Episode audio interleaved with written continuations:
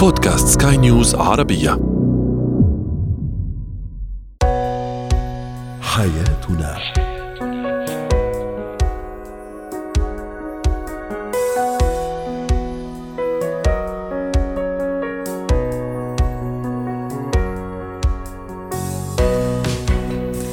مستمعينا الكرام أهلا بكم معنا إلى حياتنا فضاؤكم اليومي الذي يعنى بشؤون الأسرة وباقي الشؤون الحياتية الأخرى والذي يمكنكم الاستماع إليه عبر منصة سكاي نيوز dot com slash podcast وباقي منصات سكاي نيوز العربية الأخرى. شاركونا على رقم الواتساب 00971 معي أنا آمال شاب. اليوم نتحدث عن الشريك الذي يقلل من قيمة شريكه أو من قيمة الطرف الآخر. أيضا كيف نتعامل مع الطفل الذي إذا غضب يقدم على كسر كل شيء أغراضه واغراض البيت أيضا. وأخيرا ماذا يعني مفهوم الوفرة وما علاقته بقانون الجذب؟ هو وهي.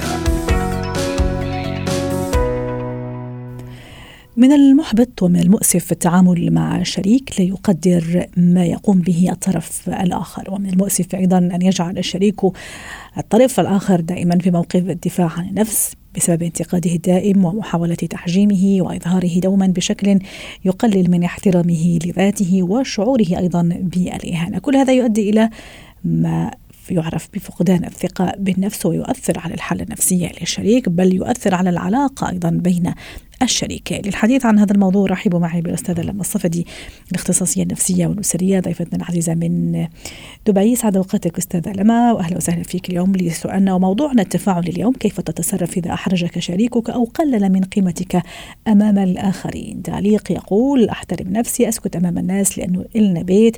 يجمعنا لأني لو رديت راح أزيد من المشكلة وطول المشكل هو عدم الاحترام بعينه. والله المستعان يقول.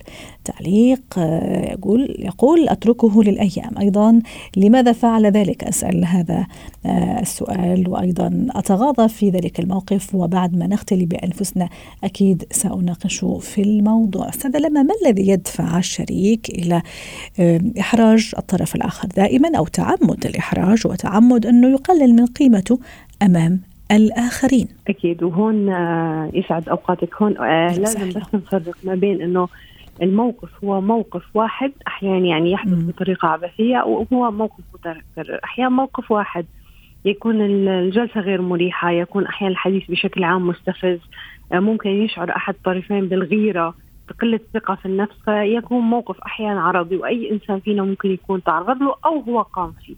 ولكن لو كان موقف متكرر يعني هو بكل مرة بيكونوا هم بجمعة عائلية أو أصدقاء أو مكان عام أو حتى عمل وأحدهم يتقصد إهانة أو إحراج أو أحيانا نحن بنعرف في ناس تتبع أسلوب السخرية من الآخر أو ذكر أمثلة على مواقف سواها وكانت تدل على مثلا فيها استهزاء وتقليل من قيمته فلا هي أكيد في مشكلة كبيرة بنوعية العلاقة والشخص بحد ذاته. يعني في فرق ما بين موقف عبثي بسيط وما بين موقف طبعا. يتكرر بكل مرة. طبعا والحديث وموضوعنا على الموقف اللي يتكرر في كل مرة وخاصة أيضا إذا كان هذا السلوك آه، فقط مع الشريك مع الطرف الآخر يعني مع الناس الثانيين لا يعني عادي يتصرفوا عادي في قمة اللباقة في قمة الاحترام والتقدير للآخرين إلا هذا الشريك زوج كان أو زوجة وهون أيضا مشكلة وعلامة استفهام أستاذة لما صحيح نحن خلينا نحكيها بعلم النفس.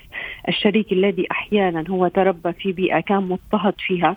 ليس لديه كلمة هو دائما تابع بالحياة. فبالتالي هو يعني على مدى سنوات هو لا يشعر بأي أهمية وبأي قيمة.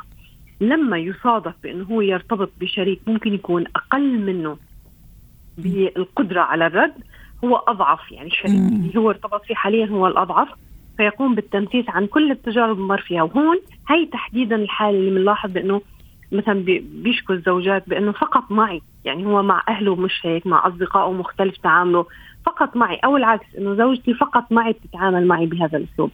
فهون بيكون هي ردة فعل على سنوات من اضطهاد وبالأغلب بتكون الأم هي المسيطرة على مدى سنوات طويلة في حياة هذا الشخص. يعني والدته.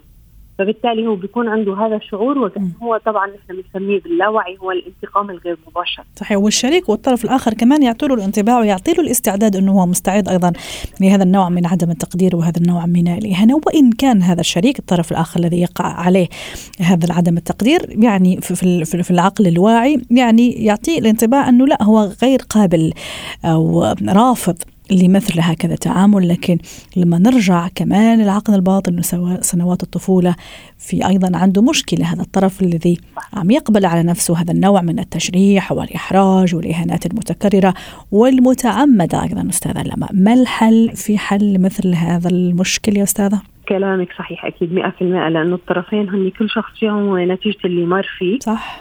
أحيانا في نقطة جدا مهمة قلة الثقة في النفس الشريك قليل الثقة بالنفس اللي بيشعر بالنقص. أحيانا ممكن يكون النقص له علاقة باسم العائلة بالتعليم بالشكل بطريقة الزواج آه، فبالتالي أحيانا هو أسلوب ليشعر الطرف الآخر بأنه أنا موجود يعني أنا موجود وخصوصا في مجتمع ممكن يكون رجولي فهو دائما ممكن يكون يعمد إلى إثبات وجوده إذا كان رجل لأنه أنا موجود فبيكون نتيجة قله ثقه بالنفس ماذا نفعل في هذه الحالة؟ اولا كالعادة نقول دائما بأنه نضع يدينا على الجرح بأنه نحن نبحث عن السبب. لما بنعرف السبب نحن فينا نعرف يعني منشأ هذه الحالة. هل كان لديه أم مسيطرة وكان يعامل بقلة احترام في طفولته؟ فالعلاج يكون بإيقاف الموضوع عند حده. بنفس الوقت مع إعطائه الاحترام والتقدير والأمان والحب. يعني أنا بعطي شريكي مشاعر من الحب من الاحترام زيادة الأنا أنت إنسان مهم بحياتي أنت إنسان مؤثر. أنا بحترمك بفتخر فيك ولكن لا أسمح بتجاوزات أن تحدث أمام الناس. بس النقطة المهمة بأنه لا يتم الردع أمام الناس. يعني من أول موقف تكرر أو موقفين الردع يكون عند مغادرة الآخرين فتح الموضوع والنقاش بشكل جدي بأنه هذا الموضوع لن يتكرر وأنا لن أسكت عنه وممكن نتفق على إشارة. لو إن زعجني كلامك ممكن أنا أعطيك إشارة معينة تعرف أنك أنت أذيتني فتوقف أو توقف يعني يكون في حديث ويكون في وكأنه بداية علاج. لو قال الشريك بأنه أنا من غير بالهواء يمكن أتصرف الهروب. أنا لم اتقصد اذيتك أو اذيتك أنا يمكن كلام عابر. لا. أنا سأعطيك إشارة معينة. وكأنه خطة سير أنت عم تحكي وكأني يعني أتخيل خطة سير أو خطة مرور خلي أقول يعني في الشارع. صحيح. لما أحس أو مثلا آه، رجل المرور أو شرطي المرور لما يحس إنه شخص ممكن قد يقدم على إنه يفعل كارثة اصطدام بتهوره بعدم انتباهه أكيد راح يعطي إشارات حتى يتوقف عن مثل آه، هكذا تصرف متهور في الطريق. نفس الشيء أتصور يعني لو نجي كذا نعمل إسقاط.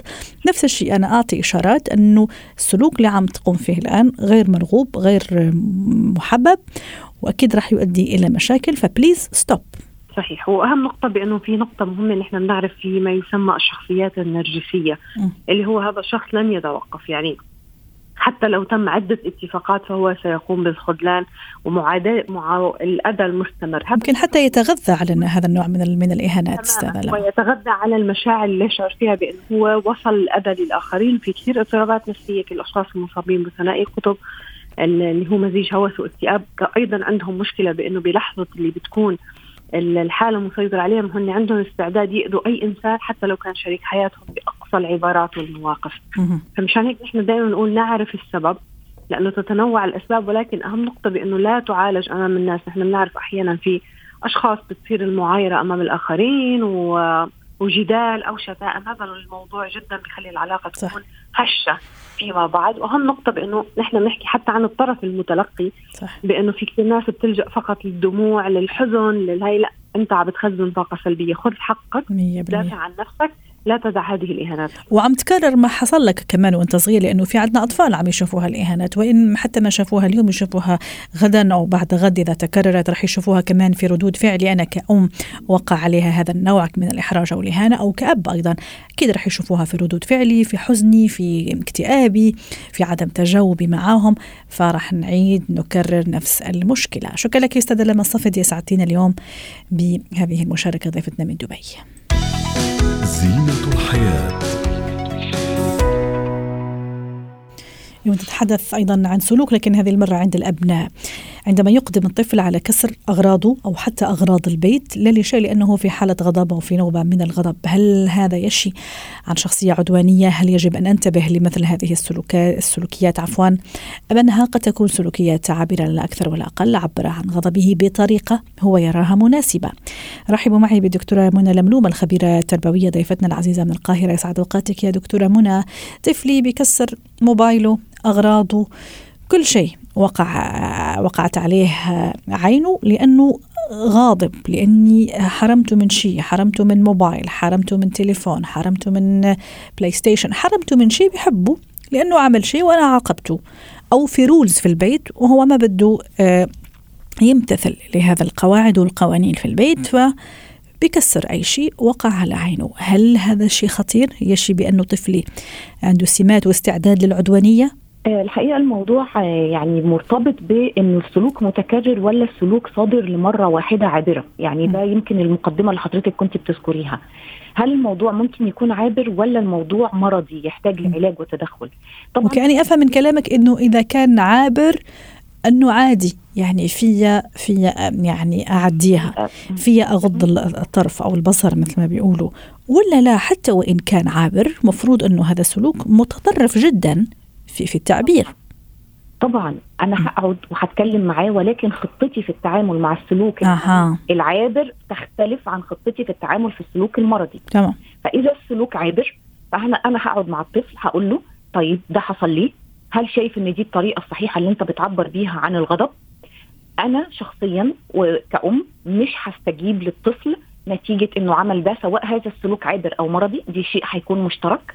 علشان لما بيستخدم الطفل طريقة معينة وبيلاقي إنها بتجيب نتيجة بيكرر السلوك ده وعشان كده يتحول إلى مرضي. فأنا السلوك العابر إذا أخطأت التعامل معاه يتحول إلى سلوك مرضي. صحيح صحيح. الجزء الأول. تمام بالنسبة لتعاملي بقى مع الطفل آه، في حالة إنه بيكسر الموبايل بيكسر الحاجات اللي حواليه. أول حاجة أنا محتاجة أعرف السلوك الصادر العنيف عن الطفل أسبابه إيه؟ هل أنا في البيت بيشوف عنف. هل بيشوف الأم بتتعرض لعنف؟ صح. هل هل هو بيتعرض إلى عنف في المدرسة؟ هل بيشوف هل بي بيعاني من عدم تقبل اجتماعي؟ الطفل هل بيشوف كمان كرتون فيه آه، سلوكيات عنيفة؟ بالضبط. خاصة إنه أولادنا الآن 24 ساعة ل 24 ساعة للأسف وأقولها للأسف إنه يعني دائما عيون واعناق مشرئبة وعيون مركزة جدا على كل وسائل التواصل الاجتماعي والآيباد وكل يعني التقنية الحديثة وأحيانا بشكل مبالغ فيه مش مقنن. مظبوط. يعني هو لما هيقعد يلعب جيمز فيها عنف هيتفرج على أفلام فيها عنف هو هيقلد. الطفل خاصة في المرحلة المبكرة في عمره بيكون مقلد. آه، إذا آه، لقى إنه الطريقة الوحيدة اللي كمان بيعبر بيها عن إنه ياخد الحاجة بتاعته إنه يلجأ للعنف. خليني أقول لحضرتك كمان سبب من أسباب العنف شديد. إنه الأب يقول للابن آه، أو الأم اضرب اللي يضربك. صح. فأصبح التعامل هنا مش تعامل دفاع عن النفس ده تعامل هجوم. يعني أنا من رأيي إن دايما أقول للطفل ما تسمحش لحد يضربك مش اضرب اللي يضربك.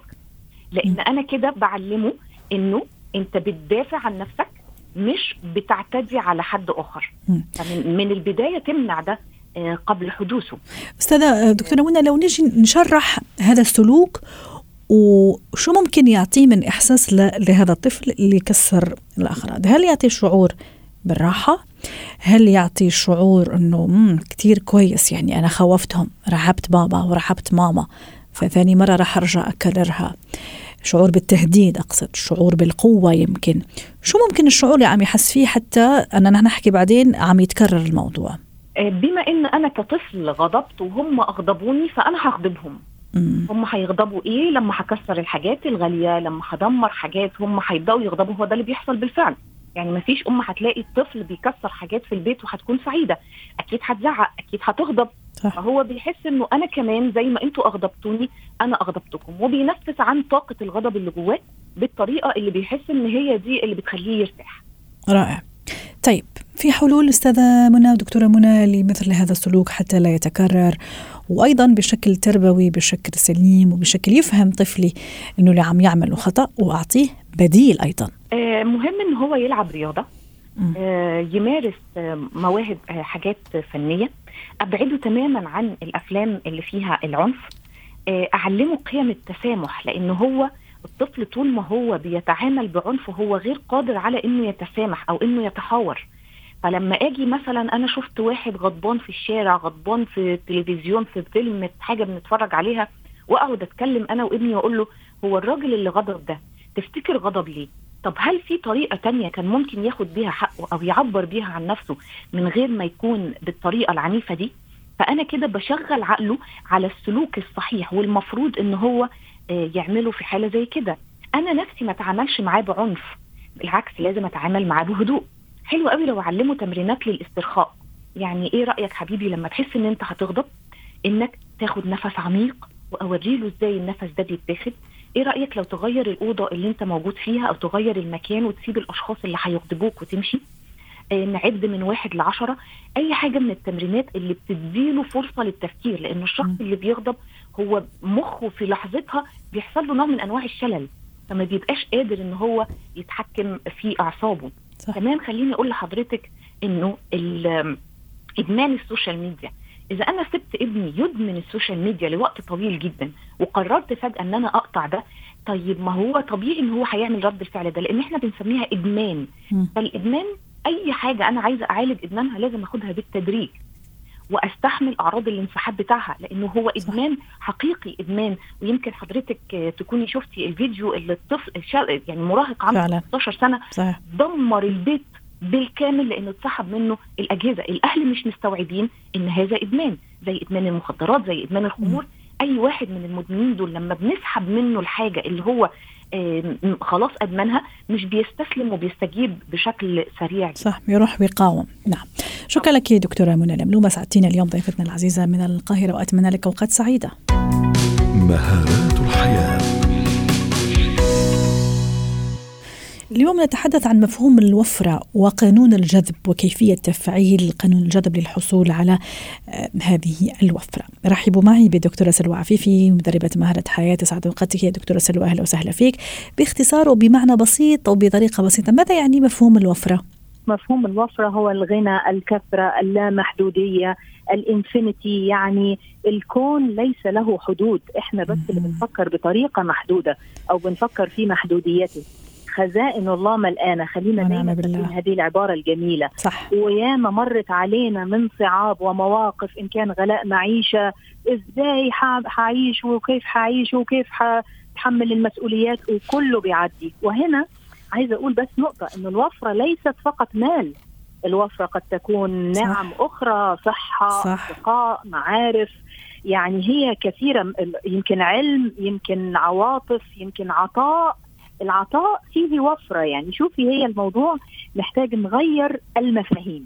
ده يعني إذا كنت رديت على سؤالك باختصار يعني. رائع. آه،. تفضلي. دكتورة في علاقة بين الوفرة وقانون الجذب وكيف أنا أفعل هذا نعم. القانون بشكل إيجابي حتى أحصل على هذه الوفرة؟ والإج... وال... والجذب. أنا عايز دلوقتي إني أنا يكون عندي وفرة يكون عندي آه، خير كتير. ومثل ما ذكرنا الخير ليس فقط في المال أو في النعم الأخرى آه، أو المادية. فلازم أنا أبادر بالعطاء. لازم أنا أتحرر من بعض الأفكار المغلوطة. أفكار الخوف أفكار إنه هناك قلة.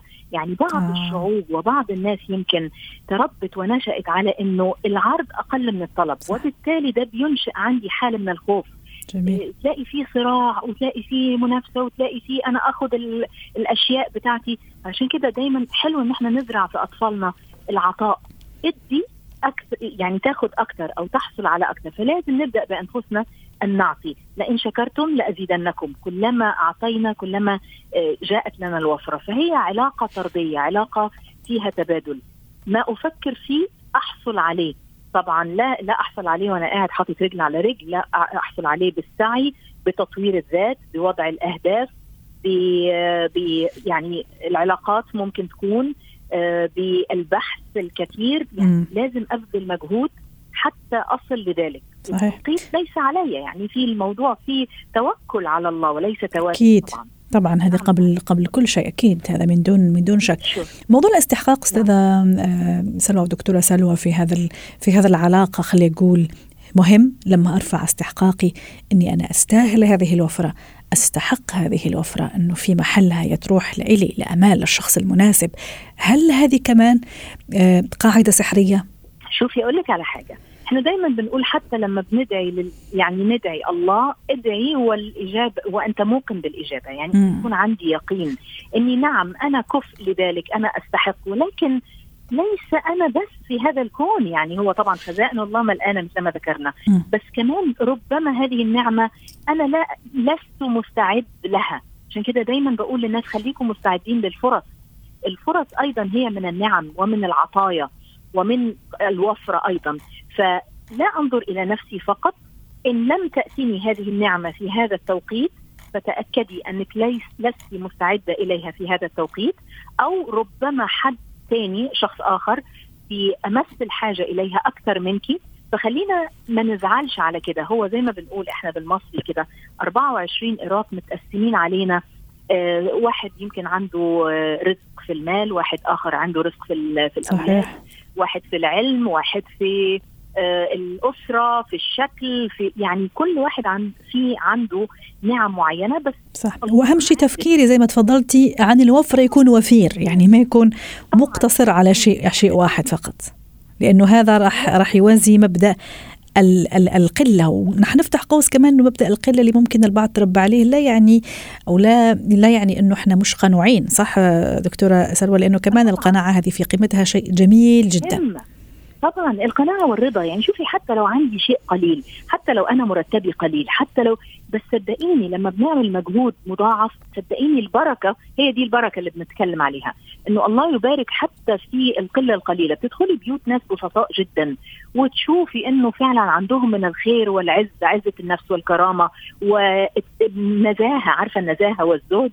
فلا تنظر لأشياء غيرك. ويعني إن اعطاك الله فهو لا ينقص مني أنا شيء. فيعني الله خزائنه ملآنة وفي وفرة في الكون لا توجد موارد إلا وهي موجودة في الكون بكثرة وبغنى. بس إحنا محتاجين فعلا نتخلص من بعض المعتقدات السلبية لأنه إذا فكرنا بطريقة إيجابية فإحنا بنجذب إلينا ما نفكر فيه من خير من تفاؤل من نعم. من عطايا كثيرة وطبعا علينا إن إحنا نعمل المجهود اللي مطلوب مننا أو نسعى السعي المطلوب. أيوه كمان السعي هذا الشيء كثير كثير ضروري. مهم جدا السعي. دكتورة سلوى صح يعني موضوع نعم. السعي وكمان أنا دائما في, في, في قاعدة تعجبني كثير في موضوع الجاذب يقول لك دائما بحب أعيدها في هيك مواقف في التخلي تجلي الله. صح ولا لا؟ يعني هل كمان هذه القاعدة يعني يعني تليق وصحيحة في كمان وأنا عم حاول إني أجيب هذا الوفرة إنه أنا أعمل اللي علي أعمل كل المطلوب مني اكون إيجابية أستبعد كل سلبيات لكن كمان ما أظل متمسكة بهالموضوع حتى ما ينفر مني. صحيح صحيح أكيد. فهنا فعلا التخلي في تجلي في ترفع في تنزه في زهد إني يعني إيه المشكلة إنه حد خد حاجة بدالي المرة دي المرة الجاية ليا؟ أكيد الله عادل. آه خليني أقول لك على تجربة بسيطة نعملها كده باختصار. كلنا. باختصار إذا فكرتي في شيء معين مثلا عايزة تشتري سيارة بلون معين أو كذا أو شيء معين. امشي في الشارع وشوفي كم سيارة مثلا حمراء حتقابليها في الطريق. صح صح. أنا أنا صارت معي صح. كنت عاوزة أشتري سيارة معينة. وفعلا في نفس اليوم ممكن كذا كذا سيارة لكن بألوان مختلفة. لكن نفس الموديل. إحنا انعكاس لافكارنا صحيح. إحنا أفكارنا. واضح. خلينا نفكر في أشياء إيجابية حتى يعطينا الله من خزائنه الملآن اللهم آمين. كثيرة لا محدودة. شكرا لك دكتورة سلوى. اسعدتينا اليوم ضيفة عزيزة من القاهرة.